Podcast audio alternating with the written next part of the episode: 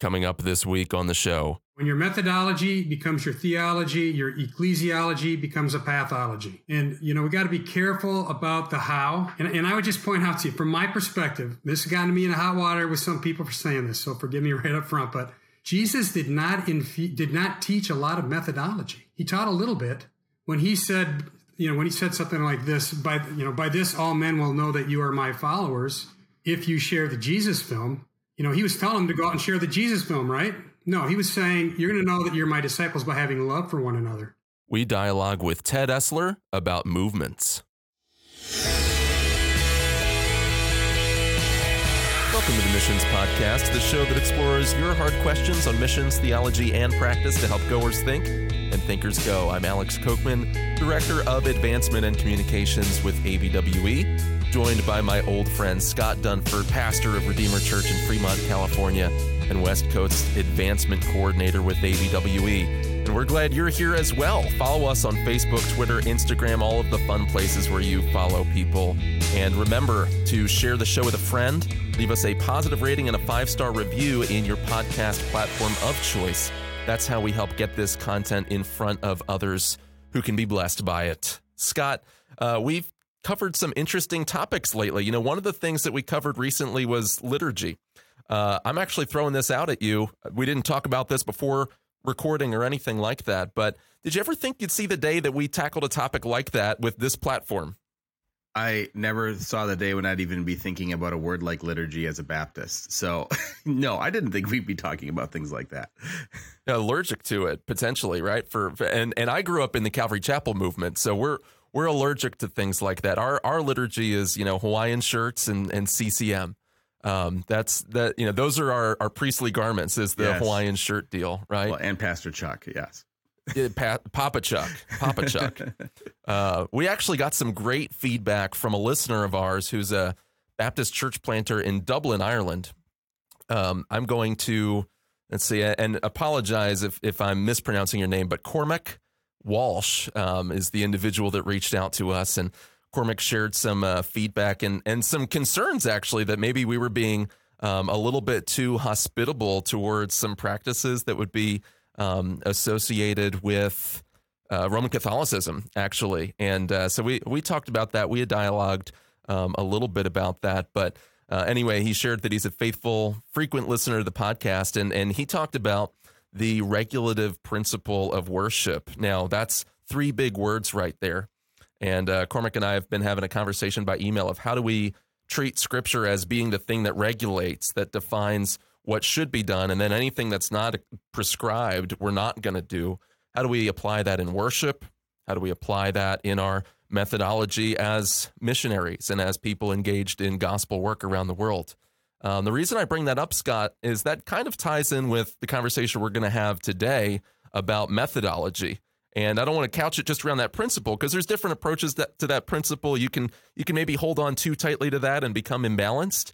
Um, but it, it really does come down to this central question of what does Scripture say to do, and then what do we want to try doing, and where where are the lines of creativity there, and how much can we color outside the lines, or or what is Scripture explicitly said to do in making disciples?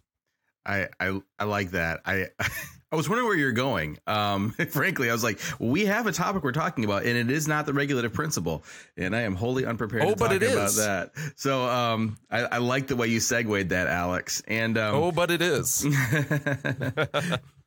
so I'm excited about our guest. We've had Ted Esler on before, and we talked about his his book that had just come out on innovation and uh, he was graciously was willing to come back on and join us to talk about something that we're kind of tired about talking about, but I don't think it need, should stop being talked about because we do want to have more. Um, we want to have heat and light, I guess, on the, on a topic, yeah. and uh, so we, we Ted Esler is back with us. He's the president of Missio Nexus, uh, an organization that that represents over thirty thousand kingdom workers around the globe um, and a huge resource for mission agencies. Um, but also, he has a background in missions, serving in the Balkans um, during a really crucial time in the 90s. Worked with pioneers for a number of years in leadership. So, and he's got his PhD from Fuller Theological Seminary, which is, you know, w- whether you agree with all the things that are being said at Fuller or not, is clearly one of the leaders and and developers of of terminologies and thought processes about missions. And so, True. Ted, we're so glad to have you come on the show. We're going to talk about this topic of of disciple making movements and movement theology in general. And um, can we find some ground of how Christian missionaries can work together and even get terms defined in a way that we all can agree on? And so, wel- welcome to our show. Thanks for coming back on, Ted. It's good to be here, and I look forward to the discussion. And uh, that's an interesting intro. I agree with the regulative principle and its application of missiology is uh, it's it's not a bad starting point. Alex is a pretty smart guy, and uh, you know I, I appreciate him setting us up that way. That was good. So, Yeah, I was- well, I- you know, with this whole with this whole conversation, they say in FM radio that as soon as a DJ is tired of hearing a song, that's the right amount that it should be played for the audience. That's how much they want to hear it. And I think something is true for this conversation as well. Scott and I, as the hosts, feel like we've talked about methodology and disciple making movements before, and we'll have to define that in a moment. Uh, but for many of our listeners, these are real and it's right in front of their face, and and the time to talk about it is now. And there's a lot of it's probably the number one thing when we see people and they um, are listeners to the show or they're thinking about missiology and they know that we're doing this kind of a program. They want to talk about this. So I think it's certainly not something that at least in the circles we're running in is has kind of run its course. Um, but I want to pitch a question to you, Ted, um, rather than just Alex and I talking about this. So clearly, there's a lot of controversy about this whole idea of movement. I remember sometimes just seeing that word and just thinking, oh, you know, yeah, movement, that's a good thing. It's like a herd of buffalo all running in one direction. We want to see momentum. We want to see things take off. We want to see lots of churches being planted or lots of disciples being made. And yet, um, the, the, the term movement, when it's used in missiology, is a, is a bit more specific and technical than just, uh, you know, a migration of people or a large a number of people coming to, to Christ. Um, what what do you think is at the heart of this debate? And do you think it's even solvable? I mean, are we wasting our time even talking about it? And uh, you know, I'm just curious as you think about this idea of movements, like, is there a outcome as a mission leader and especially a global mission leader uh, that is uh, a good outcome to this discussion?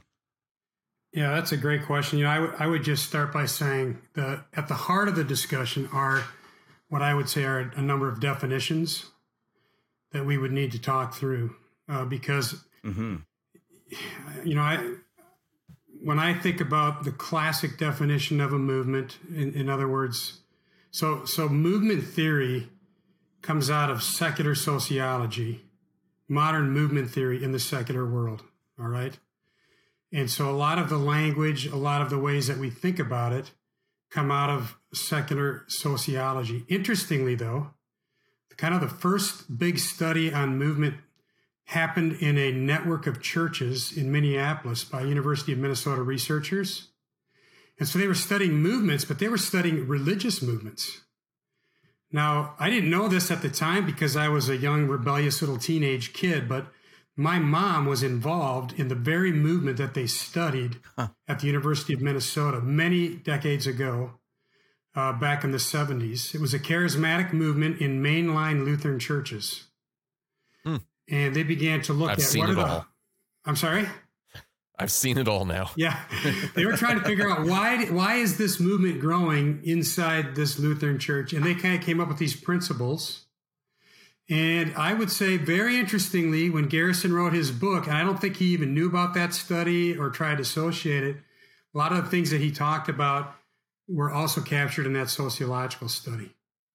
So, you know, just out of the gate, uh, we're using language that it would I would consider to be it's not biblical language, it's extra biblical language. It's trying to describe a phenomenon. Uh, you know, we're not we're not going to drill down on Greek words to talk about movements. You know, on the other hand, clearly the New Testament, what we see happen in the New Testament fits almost anybody's definition of movement. A few years ago, I won't mention who wrote it, but somebody wrote an article, There's no movements in the New Testament, or there's no movements in the Bible. And I saw that title and I scratched my head and I thought, you know, that's all like that's all like saying there's no trees in the forest because in the first century, the church was growing by any measure at a movement pace. And many of the things that the sociologists or even David Garrison talked about were happening in that New Testament era. I think where we get into trouble, and I think where the heart of the debate is, is when we begin to insist on a definition that's above and beyond generalities. When we ask people to perform or do methodologies that are above generalities. And and that's happened in the movement camp. You know, I think they've become prescriptive. You know, you it's formulaic. Um, you know, and I and that's like where the real breakdown comes from. Sure. Um, that- that's actually an equal opportunity problem, though, Sure. because those that push back, well, people that push back against it and say no, it's this methodology. In many ways, they're doing the same thing. They're saying you got to do these things, and those things are not necessarily taken out of the pages of Scripture either. So, I think really at the heart of it comes my my sense is that the, the biggest issue comes when we try to define things above and beyond what scripture will bear. And I do think that you see that in the movement camp to some extent. But you also see it in the critique. Um, and, know, let me go back to your, your, your friend in Ireland and just say that, um, you know, I worked in a Catholic country for a number of years, very Catholic, one of the most Catholic countries in the world. And I remember being in a Catholic church and in that church, there's, uh, you know, they have statue statues and they have these little creches. And on one side of the creche was Jesus hung on a cross, and directly across from him was Mary hung on a cross. And what what stuck out to me Wow. seeing that is how Protestant my view of Catholicism is, because I have a Protestant, I come from a Protestant uh, culture.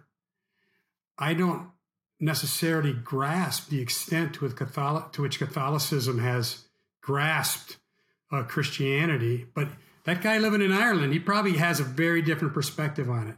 Hmm. And I would just say that another problem in the discussion, and maybe at the heart of it, is we are here in a U.S. context. And if you're a U.S. pastor listening to this, I'm, I'm sorry to say this because it sounds like I'm dismissive. I'm not at all of pastors in the U.S., but in many ways, we don't really have the ability to understand it through the eyes that a missionary on the field might be seeing their situation. So Well, and, and I'll that's a shut up. I'm sorry. up That was long. No, no, no, No. not at all. You're the guest. Um, th- that is a good thought to pick up on, though, because one of the problems that I've run into, um, and I th- think this is probably a burden that Scott and I share. I don't want to speak for Scott exclusively, but uh, is, is that because of what you just described, right? Well, you haven't been on the field, and we, and we can't necessarily appreciate everything that missionaries see firsthand. I think there's a lot of pastors in the states and informed laymen and chairmen of missions committees and and uh, faithful uh, believers that understand their Bibles that are intimidated by the conversation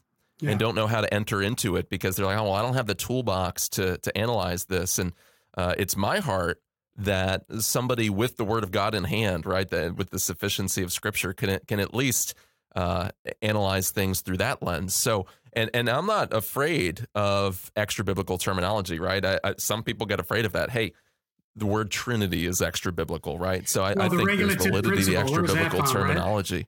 Yeah, exactly. Right. We have to systematize. We have to ascribe words to things. So let's let's start with definitions and let's see um, what how we build on that foundation. So, what are some of the basic features of disciple making movements and church planting movements? Because maybe those are different things. Uh, assuming not all of our listeners uh, have deeply dived into that to know the technical definitions of these terms. Well, let me just say that uh, kind of the general, what I understand to be the general understanding of church planting movements, the general understanding would be Garrison's definition, uh, which is essentially the, the planting of indigenous churches planting other churches in a specific population group or people group and I think he would include in that. I don't. I don't hold me to account for this, but I think he would include the word rapid. So he's talking about speed, at least in the original definition. I think some of that has changed over time. So that's the general definition. But then you have various streams within the movement world, You've- and uh, the two big, the two big ones that I would say have to do with when you actually introduce the person of Christ to somebody. So one stream, and this is kind of the training for trainers or T for T movement, they would say you share uh, you share Christ in the very first meeting, and you know the people that are responsive are going to are going to respond, and that's how they move forward. The disciple making movement group is very different. They would say, no, they don't know what they're converting to, so you need to lay a foundation first, and you need to uh, get them in the Word.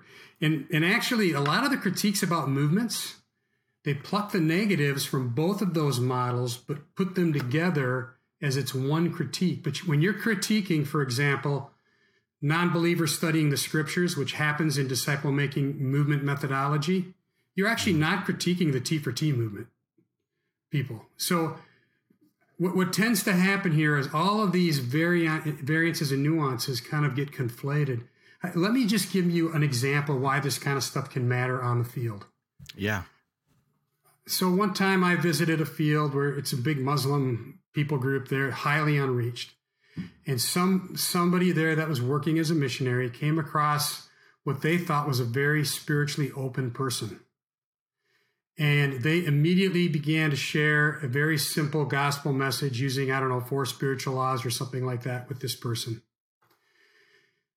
Their supervisor, who is a DMM or a disciple making movement proponent, he said, You did the wrong thing. That person has no idea what you mean when you share the four spiritual laws with them. What you're going to do is you're going to inoculate them to the truth of who Jesus is. And a conflict emerged between those two missionaries about the best way forward with this individual who expresses some spiritual openness. Mm-hmm. So, you know, that's where these things, to us, they're theories, but the people on the ground, that's one of the problems with being a missionary yeah. is you can't just talk about stuff. You actually have to do stuff. And as soon as you do something, you're actually infusing meaning into your message and how you're going about doing it. Sure. And so you're stepping in on landmines all the time just by doing stuff um, and, and potentially creating problems. But, but for sure, these definition issues are part, I think, of why if you were if you were a pastor here in the U.S. and you're not exposed to these kind of things, and you start hearing about this conflict between these two missionaries, for example, that's a real head scratcher without the bigger context. And and into that context, you have these, you know, like I grew up in a in a fundamental Baptist church. We went door knocking every single week, you know, and we were very much trained on how to knock on a door and ask someone if they wanted to go to heaven or hell. And once they said they did not want to go, eh, so they, they, we we knew that they knew something yeah. about heaven and hell. And then we said, "Would you like to know how you can go to heaven and not go to hell?" And then we immediately led them into the opportunity to pray a sinner's prayer, and it it really presupposed. Um, it, mm-hmm. I don't know that it was effect. It was not effective then, although obviously we all have examples of people who came to Christ through a tract or through that kind of presentation.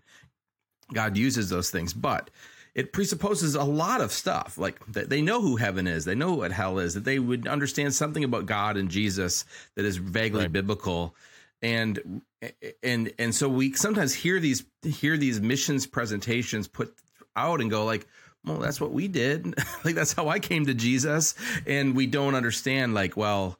Um, these are people that have no concept of the biblical Jesus or no concept of biblical God, and and um, well, yeah, it's that, that can be hard for that. pastors to weigh into that. Yeah, if it's a if it's a Muslim background person, they've actually been taught falsehood about Christ. Right, right. And so it's even worse than not having any idea. It's you have to sometimes deconstruct what's in their heart and their mind.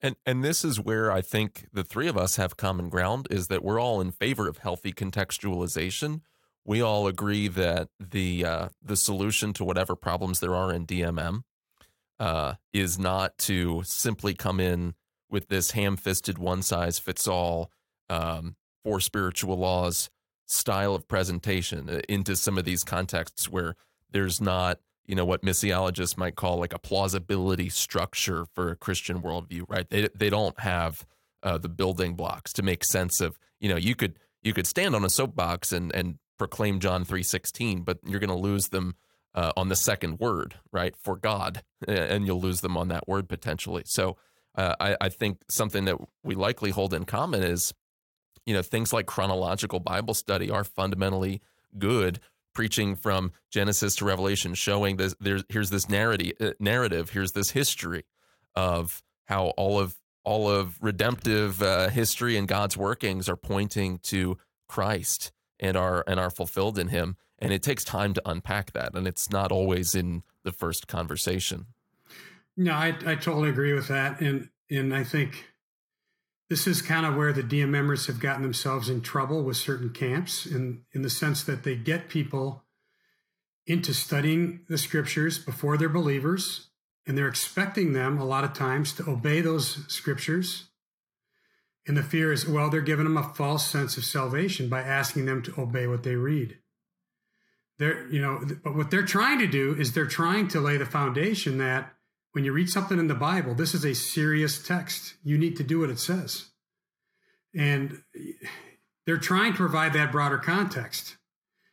Where, you know, on the T for T side of things, because they're often just sharing Christ right out of the gate, I don't really think that context is there. So I tend personally to think that the DMM provides a better overall model than the T for T option does.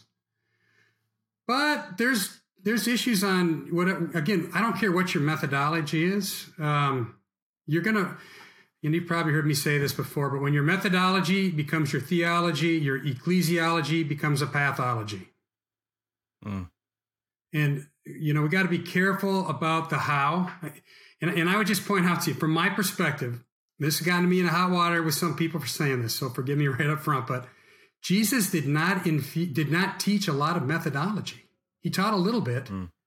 When he said, you know, when he said something like this, by you know, by this all men will know that you are my followers, if you share the Jesus film. You know, he was yeah. telling them to go out and share the Jesus film, right? No, he was saying you're going to know that you're my disciples by having love for one another. Mm-hmm. So there's some very broad methodology in the New Testament. And we get into trouble when we start saying, well, we see this pattern here. So now it's it, it becomes the regulative principle for how you do something. And I think that's where the breakdown comes with some people. So I, I, want to come back to something we touched on, but I and I think we, we all understand this, but I'm not sure all of our listeners would, um, because the it seems to me that one of the big features of movement thinking isn't, um, y- yeah, there's these different different uh, ways it can be done, but like a, a, key part of that is the idea of like rapid and kind of spontaneous growth.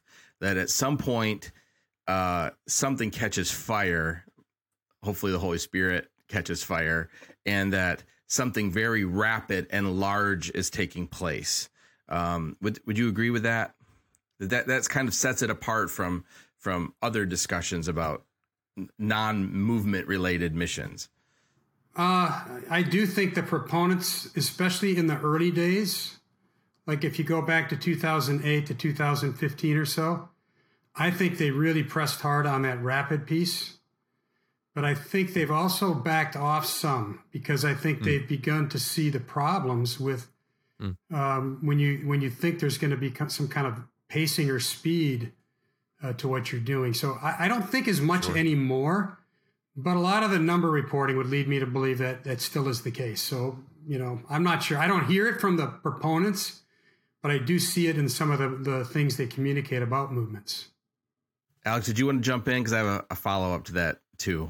Yeah, follow up, and then I'll take it in a different direction. Yeah, and the other the other part that I'm seeing um, quite a bit in literature, and I even hear from dis- in discussions as I'm as I'm around uh, missionary types is is the idea of decentralization. So a lot less focus on a dependence on a teacher, uh, a missionary per se, or or some leader that is the the one responsible for teaching and training and discipling, and a lot of kind of like get them in the Word and let the Holy Spirit be kind of the main leader and discipler. And whereas in the states and even in the traditional missionary models, you would have a long ramp up. You know, I've got a young man in my church, love him, respect him. He's super gifted. I think he's a keen mind.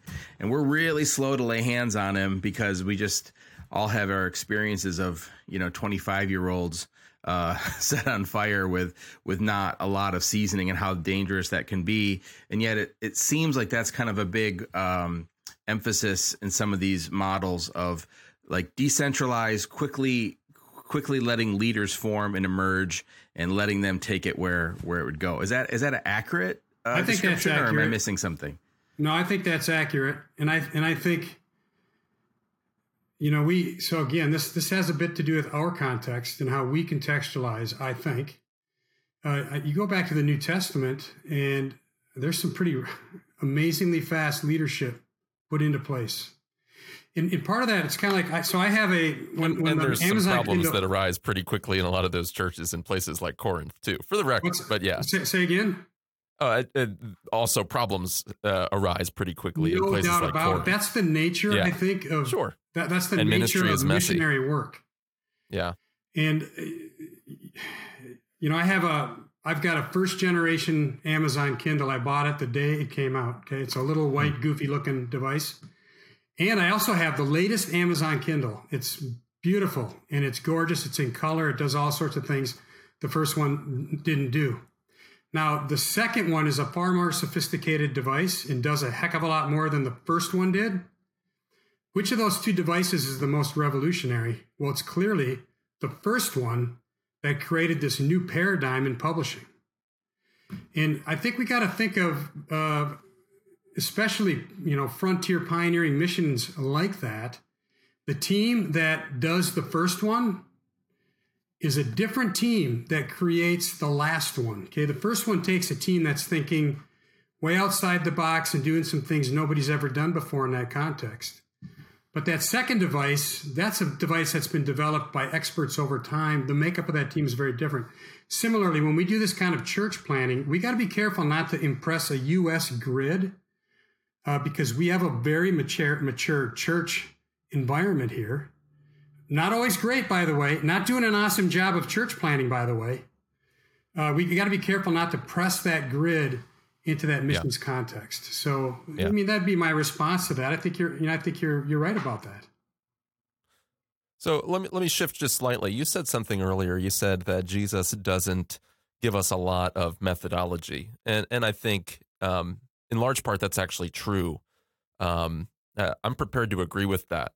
Um, in, in fact, I, I actually think that um, that's that's helpful for us to say from the outset because a lot of the texts that I've seen used to justify some of the methods that we're talking about are taken out of Jesus' instruction to the 70 and some of those things in person of peace. And and I, I think there's a debate to be had over, you know, how much that's descriptive or prescriptive sure. I agree. what we yeah. should be doing, right? Mm-hmm. Um, but but because you you mentioned that and and you said at the beginning too that you'd uh, affirm the regulative principle of worship. And, and the reason I come back to that, Scott, I promise I'm not dragging us down some theological rabbit hole, but I think it's relevant here as we move to this next question.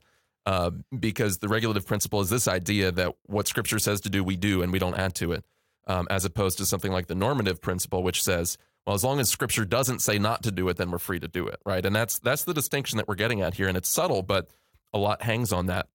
The reason I say that is there's there's a lot that I think we can, again, common ground, agree on that scripture gives some playing room, some wiggle room. It, it gives us a lot of flexibility, actually. Um, so I would be one of those proclamational guys, but I would say there's a lot of wiggle room within that, right?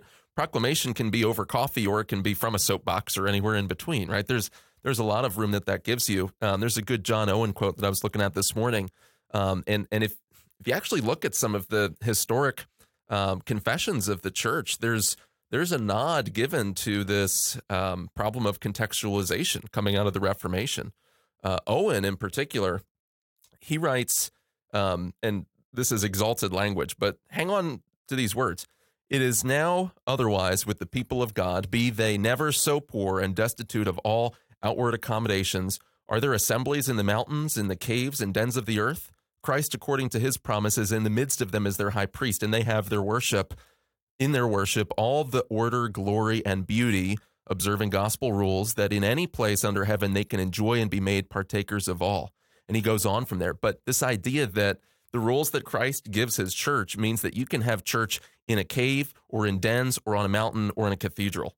That's essentially what he's saying there. And I think that that's critical. We're not talking about coming in and um, just superimposing right a, a Western you know fully funded building style um, of church planting No, I- in some of these contexts. Yeah, I, I I do.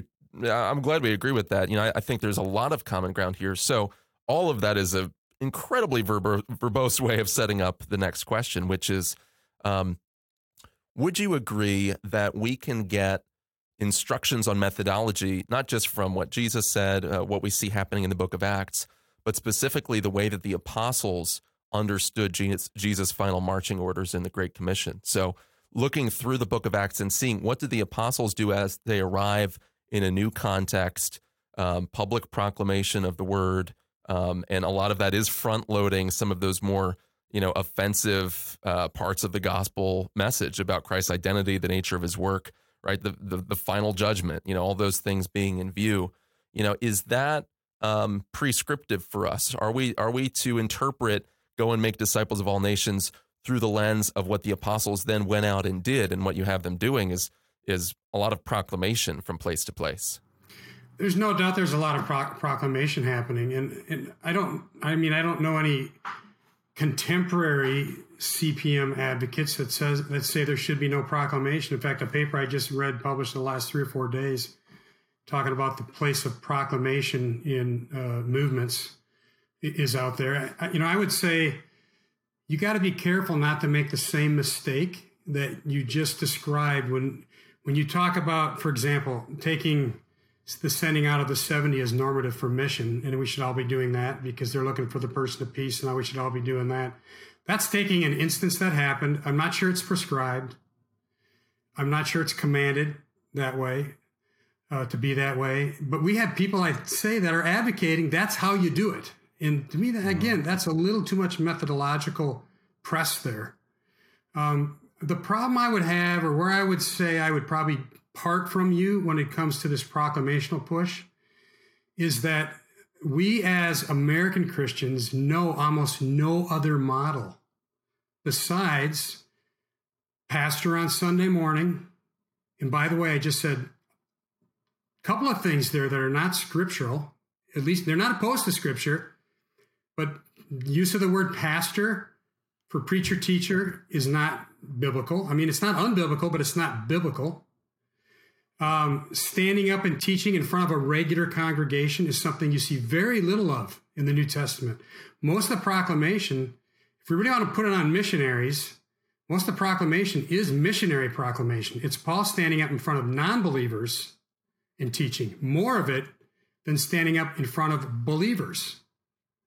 Now, again, I'm not opposed to any of that. I'm just saying that it's very it'd be very easy for us to drift over into thinking that, well, this is what we do here, so this is what we do. Um, I mean, all these, all these, all of these developments. You've talked about the Reformation a bunch here. I love the Reformation. Last week, uh, you know, Reformation Day just happened, um, October 31st. And I love highlighting Reformation Day. And I have a little devotional I do with groups of leaders, and I ask them to name the five solas. And I'm shocked at how few can actually do it because the Reformation is Yeah. super important to us. But the Reformation was a reaction to what was happening in that cultural context. You know, the five solas covered almost nothing, really nothing about the Great Commission. And I, I could make that same argument, by the way, with the Nicene Creed, which was a reaction to Arianism. So, you know, I, I think some of what we're seeing with the movement piece here, I believe, is a reaction to 200 plus years of missionary tradition in which missionaries took the pastoral role that they're seeing on Sunday mornings and mostly copying it in the field. And so they're reacting to the fact that, hey, you know, we don't have to do what they did back then. And, and I'm pointing the finger at myself Yeah. here because when I was a church planter, we had a Sunday morning service and I got up in front of everybody and I used that same Western model.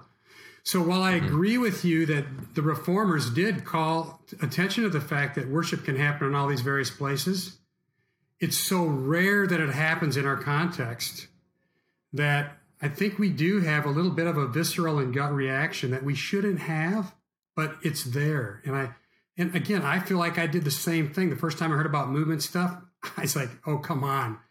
And I was an opposer. Um, so I don't know yeah. if that answers your question or if it gets me in more hot water. Well, let, me, let, me, just ask a. No, that's great, Ted. Thank you. Let me let me ask a follow up, yeah. um, so that we can so that you know kind of how I'm approaching this. Um, by the way, I, I think that I could articulate and defend a stronger theology of Lord's Day worship and and it, a lot of what you see happening in the church deriving from this synagogue model that God you know allowed to arise between testaments basically. But but that's neither here nor there. This pattern that happens in the in the book of Acts um, Alan Thompson did a lot of good work on this in his um, the Acts of the Risen Lord Jesus and then a guy named Joel Hoepner helped put this into some helpful charts. Um, so the the Acts of the Risen Lord Jesus, that's um, in the the New Testament Studies and Biblical Theology series. Um, Don Carson, one of the editors there. Um, but what what he does is he goes through the Book of Acts, and you see this pattern every time there's a, an evangelistic happening in the Book of Acts. There's there's an occasion, of course. There's the audience. There's an apostolic preacher um, it begins with God and who He is. Um, there are gospel events that are recounted. And then there's the benefits of uh, the response to those uh, events. And then there's a response that's required. So to walk you through that, um, you know, the let, us take Acts chapter two, the day of Pentecost, right? There, that's the occasion. Everything that's happening. The audience is Jews from every nation. Peter is the apostolic preacher. Um, it begins with God. It talks about God's work in the last days, according to Joel. Um, the gospel events are are recounted. Um, then there's the benefits are held out. So the life, miracles, death, resurrection, exaltation of Jesus to the right hand of the Father uh, is walked through, and then salvation, forgiveness, and the blessing of the Holy Spirit are held out. And then the response of repentance and baptism is is what's required at the end of that. And that pattern actually follows through throughout the New Testament um, Thompson goes and, and shows the same grid happening in Act 17, which we all tend to look at Act 17 and say, well, yeah, this is wildly different from what's happening earlier in the book. And look, Paul doesn't even mention the cross, but but every other piece of that is there, including um, assurance of salvation and judgment, and then repentance and faith held out um, as the required response. And so, uh, what are your thoughts on just using that as a as a grid? So is is does that sound narrowly proclamational to you? Or would you say hey DMM does well is accomplishing this maybe just in different social settings than what you would see in like a public you know outdoor um, preaching kind of context? I would probably lean more to your latter description. But I, but listen I, I got no problem with proclamation. And I would just say if that's what you want to do great go to Riyadh stand on the corner in Saudi Arabia and give that model a swing and see how you do. And and I think the the the context of the New Testament Jewish culture it set the stage for so much of what happened in that environment that we again I would just say we should be really humble about seeing that. I mean take Jesus teaching, okay? There's a fun there's a fun little book, Teach Like Jesus. I forget who the author is right now, but he talks about the style of teaching that Jesus did, whether he was talking in a, in a room full of people, which he did a lot, or if he talked to a whole group of people. But the thing that rises to the surface right away are all the questions he asked. He asked questions over and over and over and over. I, I have yet to sit in an American church and see somebody from the front of that church ask a question during a sermon in which they were really wanting people in the audience to answer. But that was the normative way that Jesus taught.